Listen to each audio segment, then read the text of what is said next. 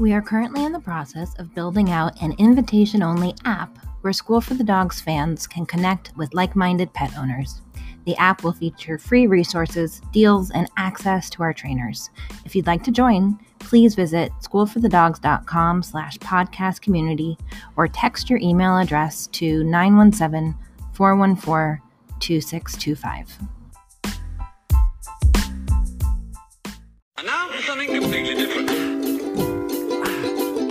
Hi, my name is Annie Grossman, and I'm a dog trainer. This podcast is brought to you by School for the Dogs, a Manhattan based facility I own and operate along with some of the city's finest dog trainers. During this podcast, we'll be answering your questions, geeking out on animal behavior, discussing pet trends, and interviewing industry experts. Welcome to School for the Dogs podcast.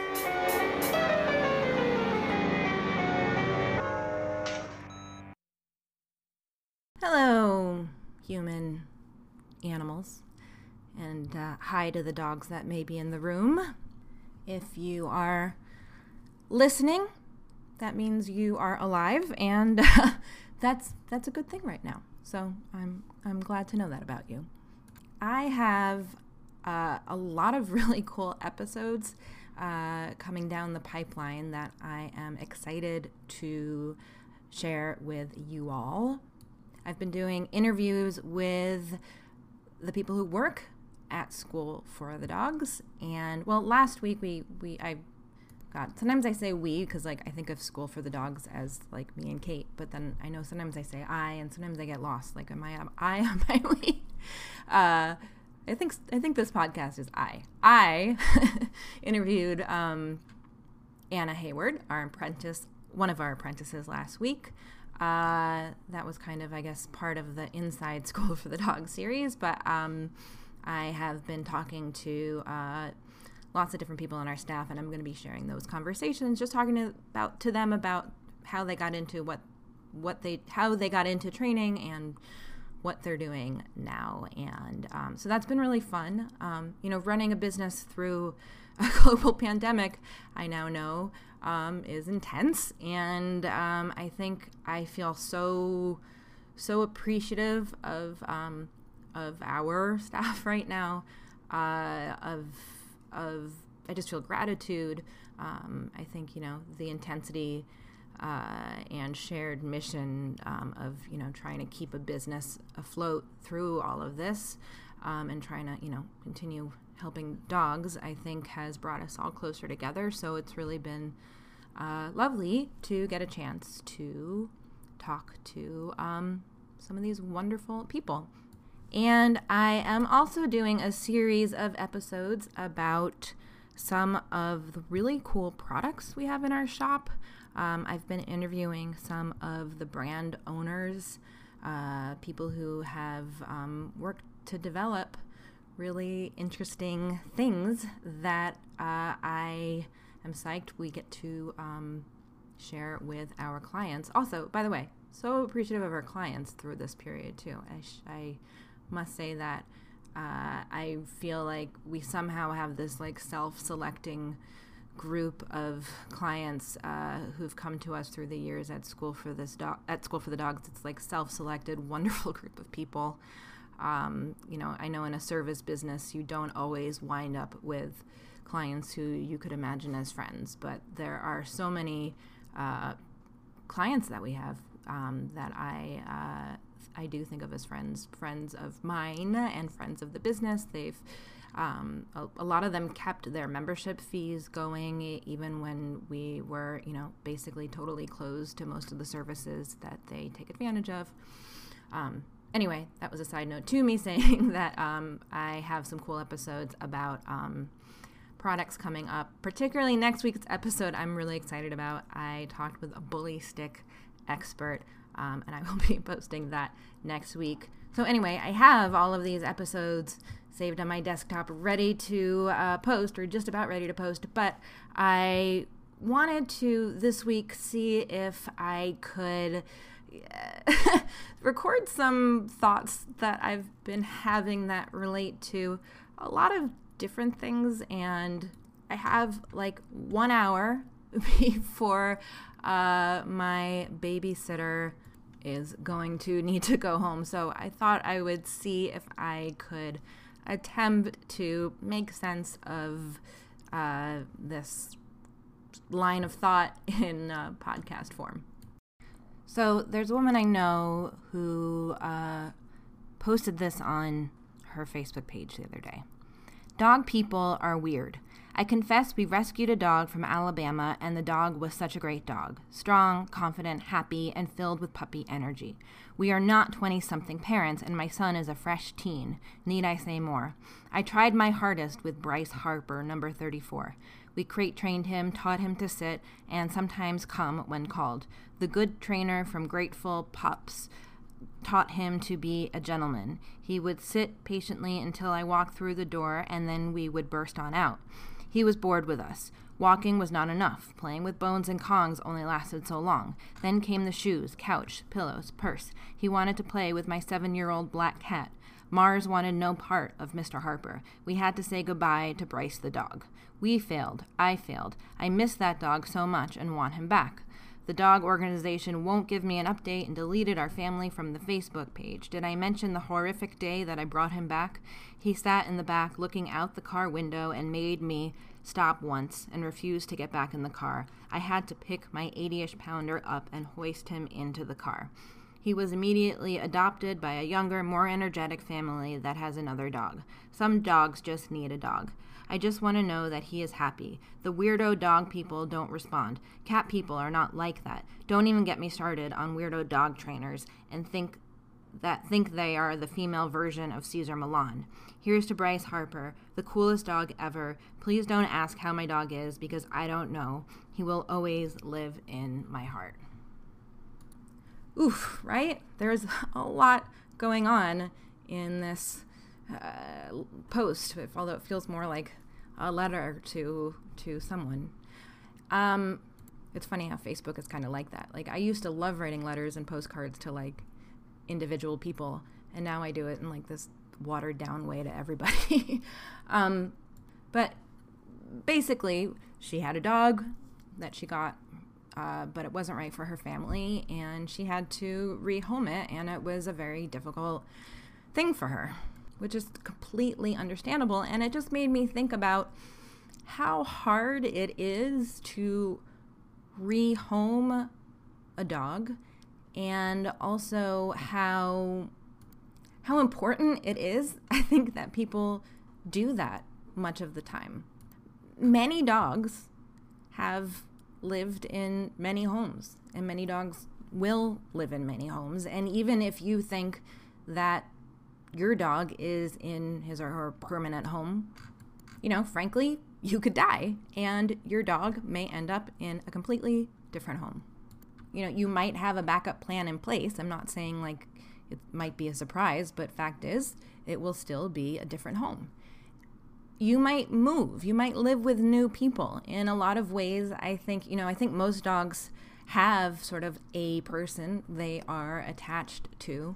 I know, you know, I'm my dog's uh, main girl, but one reason why socialization I feel should be a lifetime process is because, you know, we simply can't know what life is going to hand us and one kindness that we can can do for our dogs is to get them used to being in different places with different people if that's appropriate for them, getting them feeling good about lots of different situations so that wherever life takes that dog, whether or not you are in that situation, that your dog will be as as comfortable as possible. But if we think about all the dogs who have lived in many homes, ideally they're going from one home to another in the direction of going towards a home that's better for them.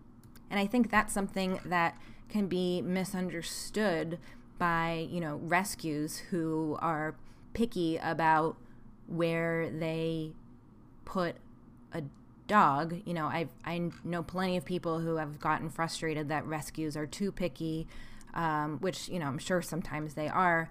Um, but I remember like years ago I was working at a rescue and there was like this beautiful, um, sweet, young pit bull that needed a home. And I told my neighbor, and my neighbor showed up with a leash and was like ready to take this dog. And the rescue was like, whoa, whoa, whoa, you have to fill out an application. And there's 30 people in the application. And he was like, I thought I was offering a home to a dog. I, like, I didn't realize that, like, I might be deemed unqualified like isn't a home with me better than living in a shelter and like i totally understand where he was coming from but now i also see where the shelter was coming from of like let's make sure that this is the right fit um, so that there isn't you know the kind of shelter uh, recidivism i love that word recidivism um, that um, that you know we're trying to avoid. We're trying to have dogs stay in their homes um, with as much certainty as is possible.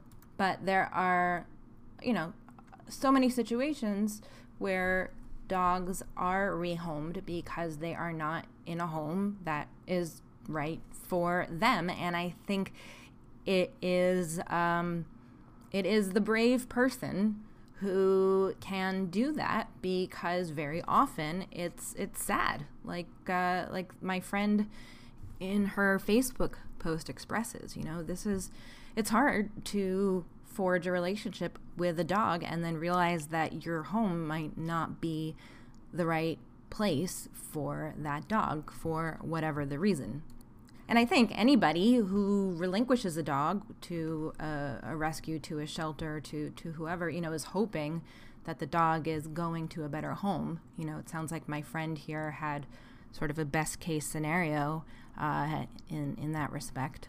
And it just got me thinking about what happens when people don't make that choice and in situations where they really should. You know, I I have a, a family member who um, had a senior small dog uh, who had some heart issues, and uh, they got a huge uh, rescue puppy who attacked the small dog for years, like every day, to the point where sometimes the small dog would would bleed, and their feeling was they'd made a commitment to be a home for both these dogs. And so, you know, kind of like it, it was the way it was. Um, where I think, you know, in that kind of situation, another home might be better for for for that dog, or at least better for the first dog. Uh, another another person, not to rat on my family, but another person in my family is is always taking in dogs and and it used to stress me out because I would feel like, you know, taking in a random dog on the street into your home where you have, you know, small kids, other animals, etc., is not necessarily the best thing for you or for the other dog. And sure enough, one time a dog that that was taken in killed uh, a bunny that had been taken in. One time, a uh, one of the dogs broke the other dog's back, and the back had to be the dog had to be put down. Like it comes from a really good place of wanting to take in animals, wanting to be a uh, give a good home to an animal versus you know the possibility of euthanasia at a kill shelter. But quite frankly, I think there are bigger considerations that have to be made based on you know the people in a household in a household their safety their sanity what they're able to deal with and also you know other animals that uh, maybe were in the home before whatever animal you are bringing in. Anyway there are lots of reasons why people do and don't rehome dogs that should perhaps be rehomed and there are also people who rearrange their lives in order to accommodate their dog's needs and in order to give their dogs the best life possible. And I, I think uh, I won't embarrass her when I mention our trainer, Anna Ostroff, and her husband, Alan. Like, they are these people. Not everyone can or will go to the lengths that they do to accommodate their dog. Ginger is the sweetest, most loving, snuggliest dog, really one of my favorite animals on this earth Uh, but she really can't walk outside on the city sidewalks. She gets really stressed out. Um, she has uh, she has a, a, pretty serious anxiety uh, about being in urban environments.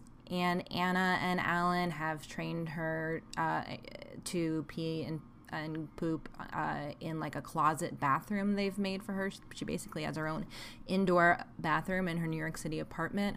They uh, they have an office that they rented that has like an outdoor space, so she can be in a private outdoor space outside. They go uh, visit their families in the suburbs all the time, where she has tons of grass to run around in.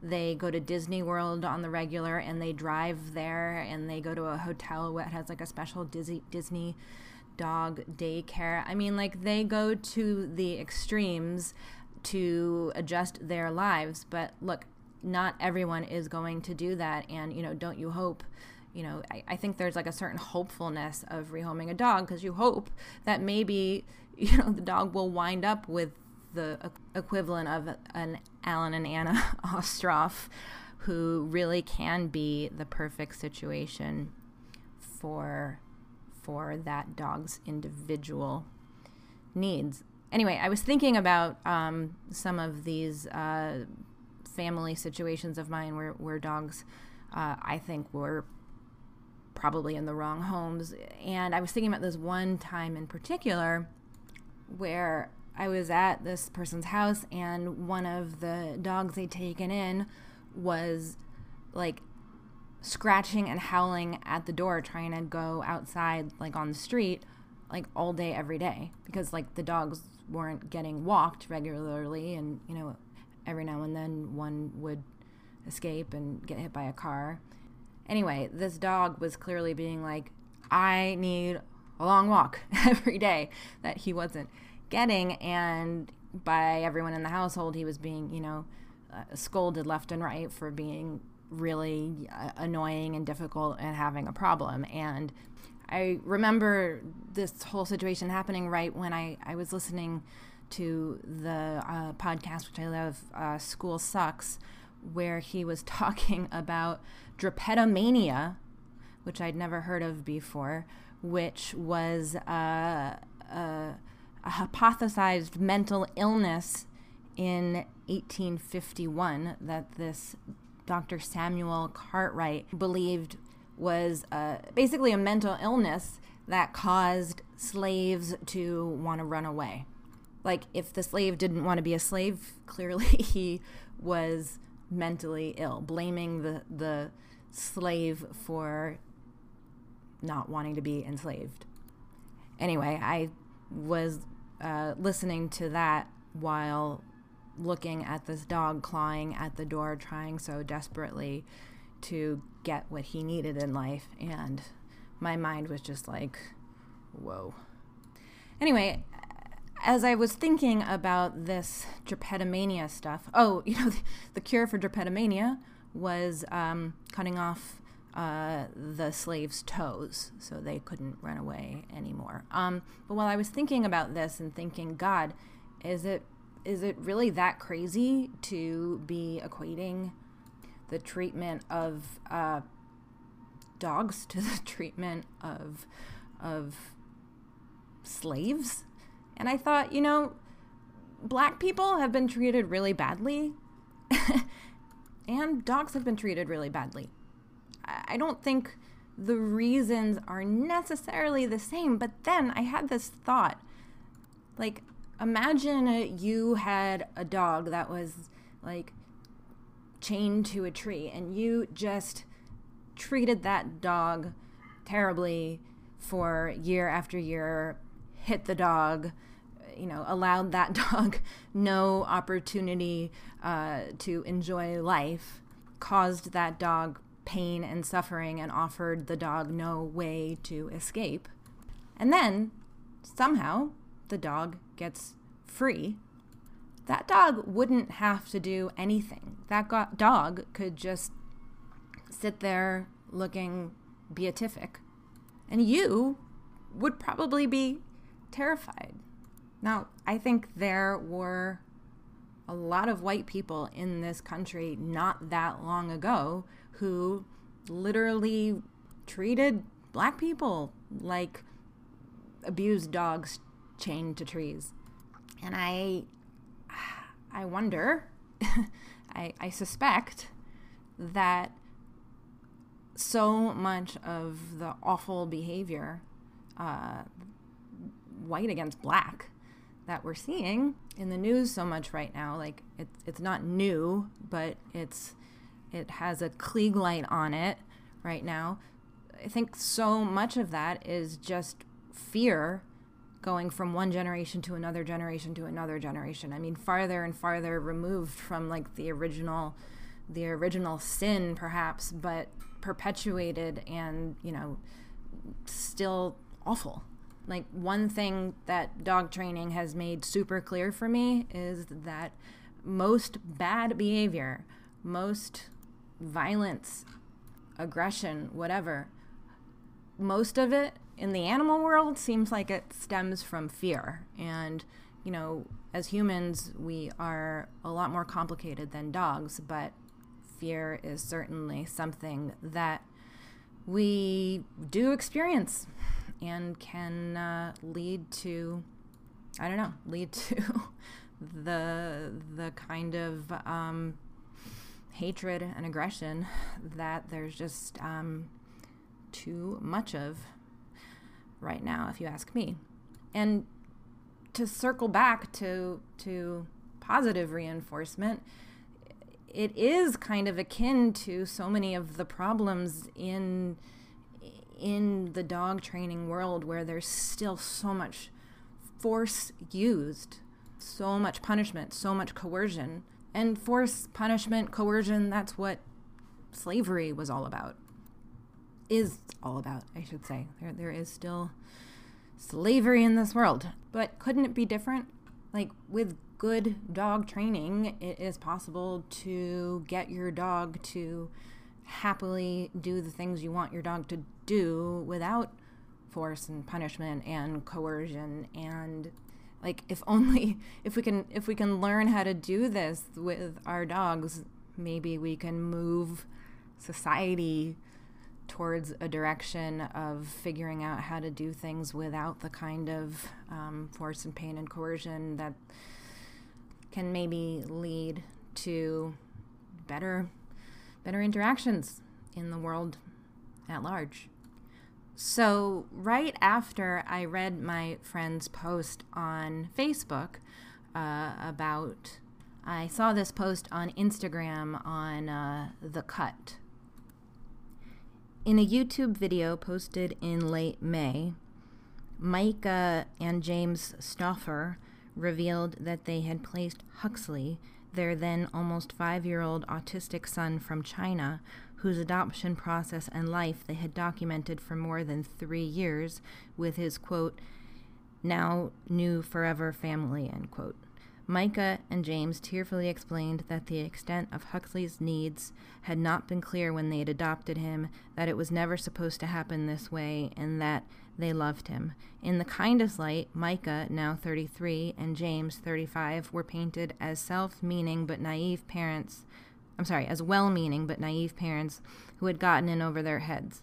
In the harshest, they were fame hungry narcissists who'd exploited a child for clicks and profit, only to discard him when caring for him proved too difficult. Had they not shared Huxley's adoption with the world, building an audience from videos about everything from his medical diagnoses to his food anxiety, they would be dealing with a private family tragedy rather than a public scandal. Instead, the Stauffers have been held up as examples of what is wrong with both influencer and adoption culture and what can happen when a child is caught at the intersection. Link in bio for a deep dive into the dissolution. I did not take the deep dive, but uh, there's a photo here. Whoa, something just fell from my desk. oh, it was my junk dish. I have like a, little plastic dish full of like old batteries and single earrings and hairbands on my disc, and now all the junk is on the ground. Anyway, there's a photo in the Instagram post with the Instagram post of this family with uh, four little blonde kids in matching clothes, and then a cutout where I guess this one little adopted boy would have been in the photo. And I thought it was interesting reading how there were two sides of the story because reading this, my personal feelings was the same thing that I feel about my friend with her Facebook post, which is like these people definitely did the right thing. Like if if you think you can't handle the care of an animal, be it a dog or a kid, and if you think there could be a better situation out there, wouldn't you want that for your child? But I also recognize that that's like extreme and kind of like an extreme way of thinking and kind of an, a taboo one because we assume that children should stay with their parents and children should stay with their families. But in reality, in an ideal world, there would probably be a lot of shuffling around, and maybe it would be less taboo. But I think people who give children up for adoption, I mean, it's hard to make generalizations about this kind of thing because there's a million a million different situations why somebody would choose to give a, a, baby or a child up for adoption. But I've always thought it's a very it's a very selfless thing to do because it's it's admitting in some way that there is another situation that for for that child that would be better than than a life with you as a parent in in your current situation.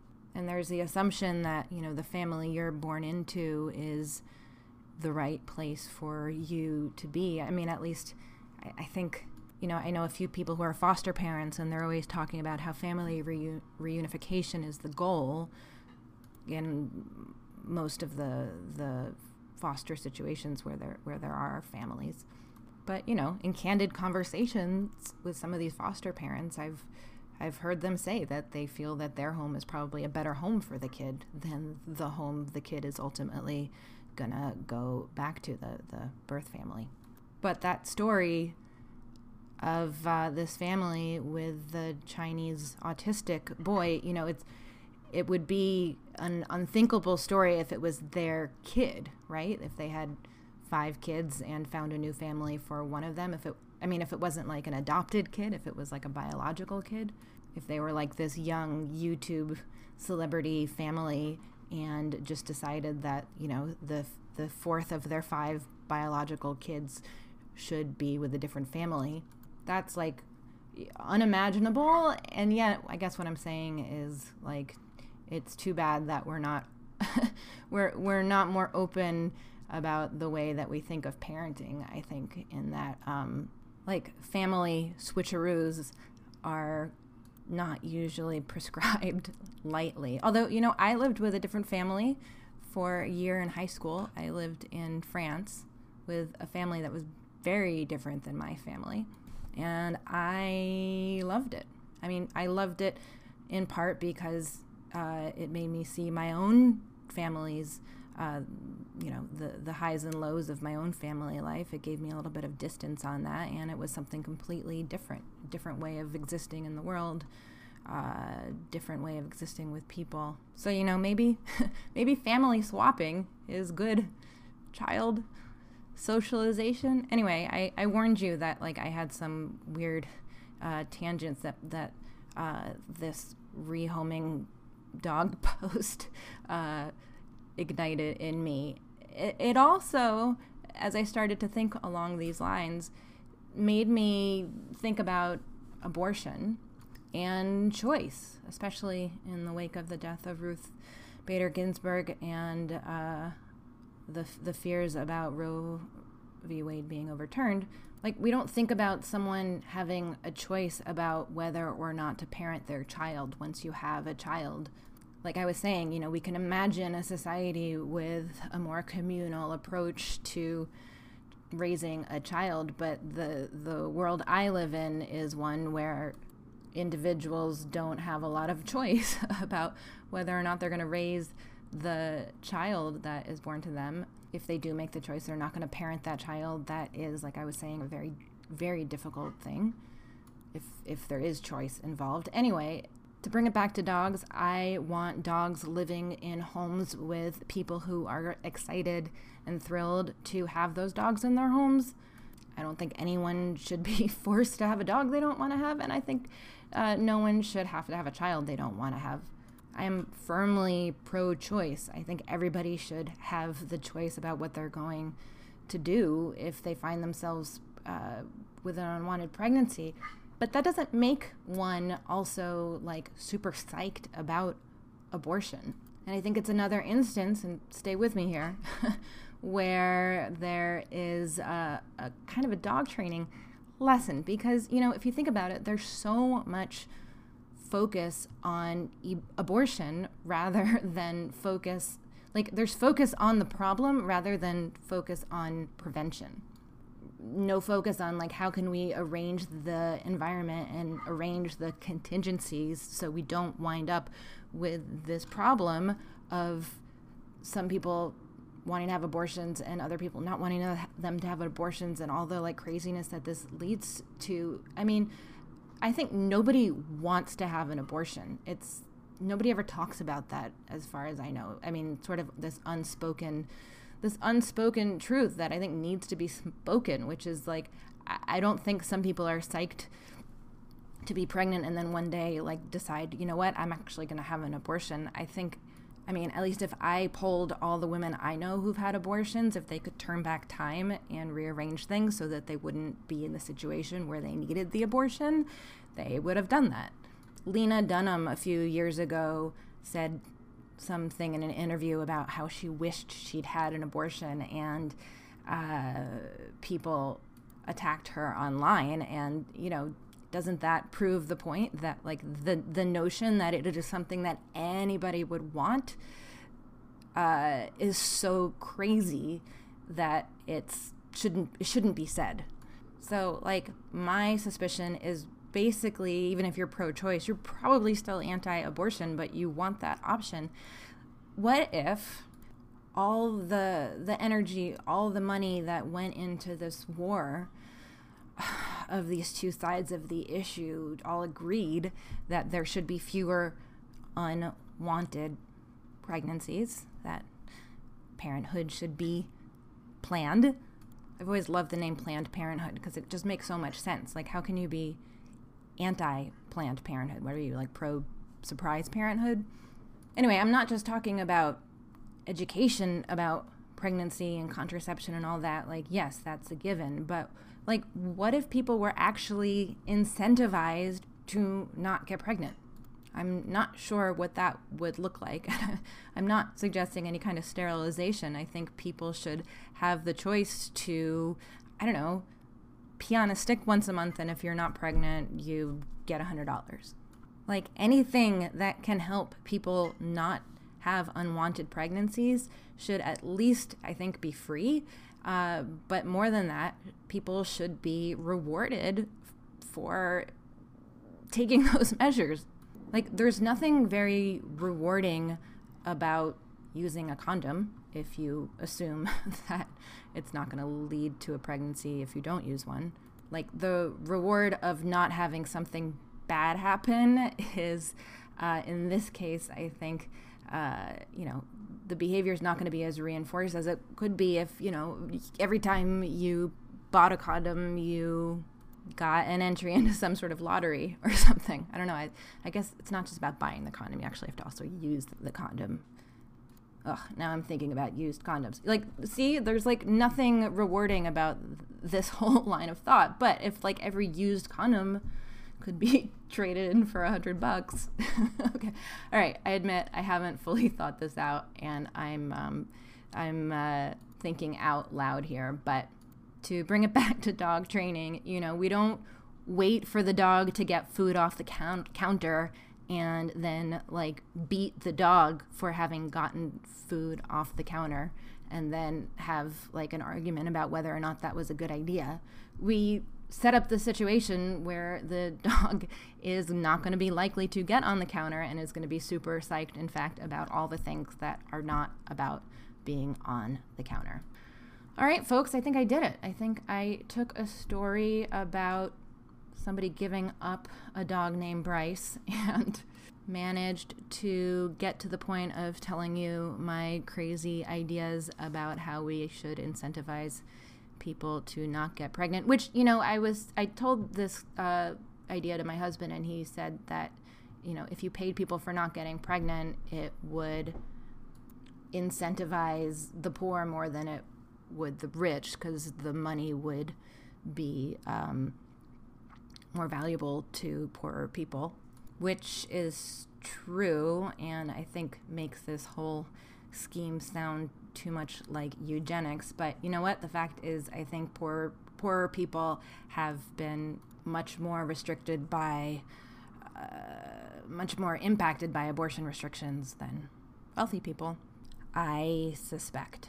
Oh, you know, also on the topic of family rehoming, I wanted to mention that B.F. Skinner in Walden 2, one of my favorite books, uh, it's about his idea of what a utopia would look like a utopia that is run without force or coercion. Uh, he, in this book, makes the argument that kids, like 15 year olds, should have babies because if every generation was only 15 years apart, the pressure could actually be on the four grandparents, or not pressure, the, the joy of child rearing should could be on the, the four grandparents who would only be 30 and the eight great grandparents who would only be 45, uh, et cetera, et cetera. So there would just be a lot more people with a vested interest in raising children, which would take the pressure off the two parents and instead expose the children to more people. Like we were talking about the importance of uh, lifetime socialization, and uh, and I was saying for me the the impact of having experience living with with another family growing up for a little while was was a, a totally a good thing. Oh, so one one last tangent. Uh, I wrote to this person on Facebook and asked if I could um, read what she wrote on her Facebook page about rehoming the dog, and she wrote me back, yes. Uh, and then I wanted to read what else she wrote. She said, Hey, warn your listeners to ask questions. What do they want to achieve with training? My gripe with School for the Dogs is you asked way too many questions when, she's talking about when she was thinking about working with us, which she didn't. Uh, there were more questions than when I get my Mount Sinai mammogram yearly checkup. Dog trainers need to make it simple and streamlined, and I don't want to hear about their dog or other client challenges. It's my money, my time. Also, tell them to stay clear of the alpha bitch trainer uh, in such and such location. I don't want to say where. Uh, she works with Cesar Millan and she tries to channel his Napoleon bravado. Dog people are a twisted bunch and I am done. Hello, black felines. I will hang in there. Thank you very much. So, actually, two things there. One, we do have like a pretty lengthy questionnaire that we ask uh, clients to fill out when they're going to be working with us uh, as um, uh, in private sessions or group classes or, or whatever. And I'm actually positive that there are plenty of people who, like her, uh, are put off by all the questions, but I, I kind of think it's a good thing. Like, it weeds out the people who are probably going to be unhappy with our service no matter what. And, um, you know, th- those people who are looking for the dog trainer to come in with a magic wand rather than uh, looking at the whole picture. But the other thing that I wanted to mention, and, and it's apparent in her post too, uh, is how like so you know dog trainers are always talking about how like dogs don't make generalizations very well like they're poor at making generalizations. That's something you will hear dog trainers say often. And like it's true but the fact is like people are also really bad at making generalizations. Like there is certainly an evolutionary benefit to generalizing to some extent, right? Like this red berry made me sick, so I am going to avoid all red berries. Like that kind of thinking can keep you safe and alive. But the reason we say dogs are not good at generalizing is because, well, first of all, like if you teach a dog how to sit in one room, you are probably going to have to start from scratch in the next room. But also, you know, if a dog has a bad experience with a man who's wearing a baseball hat, he might decide that all people in hats are bad, or all men are bad, or all men in hats are bad, or whatever. But look how dismissive this person is of all dog people. Like, I know she's voting for Joe Biden from her Facebook page, and he has a dog. Oprah has a dog. And I think racism stems from this same same tendency people have to generalize in ways that just don't make sense. I mean, forget racism. I mean, I just think even the concept of race is based on generalizations that, with some scrutiny, just make no sense. I mean, just even the fact that black people are called black, that that is the shortcut word, or the same thing with white, really. I mean, aren't we all many different colors? And shouldn't making generalizations about someone based on whatever color their skin is be as seen as ludicrous as making judgments about someone based on the color of their hair?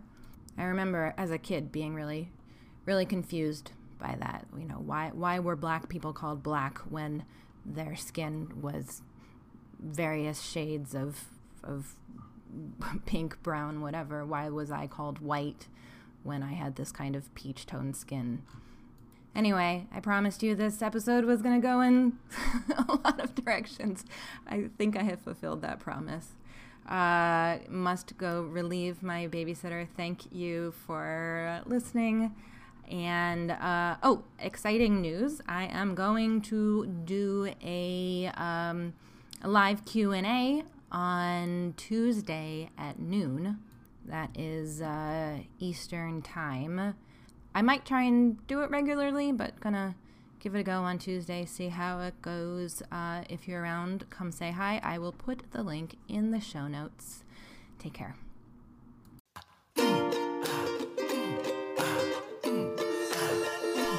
Thanks so much for listening.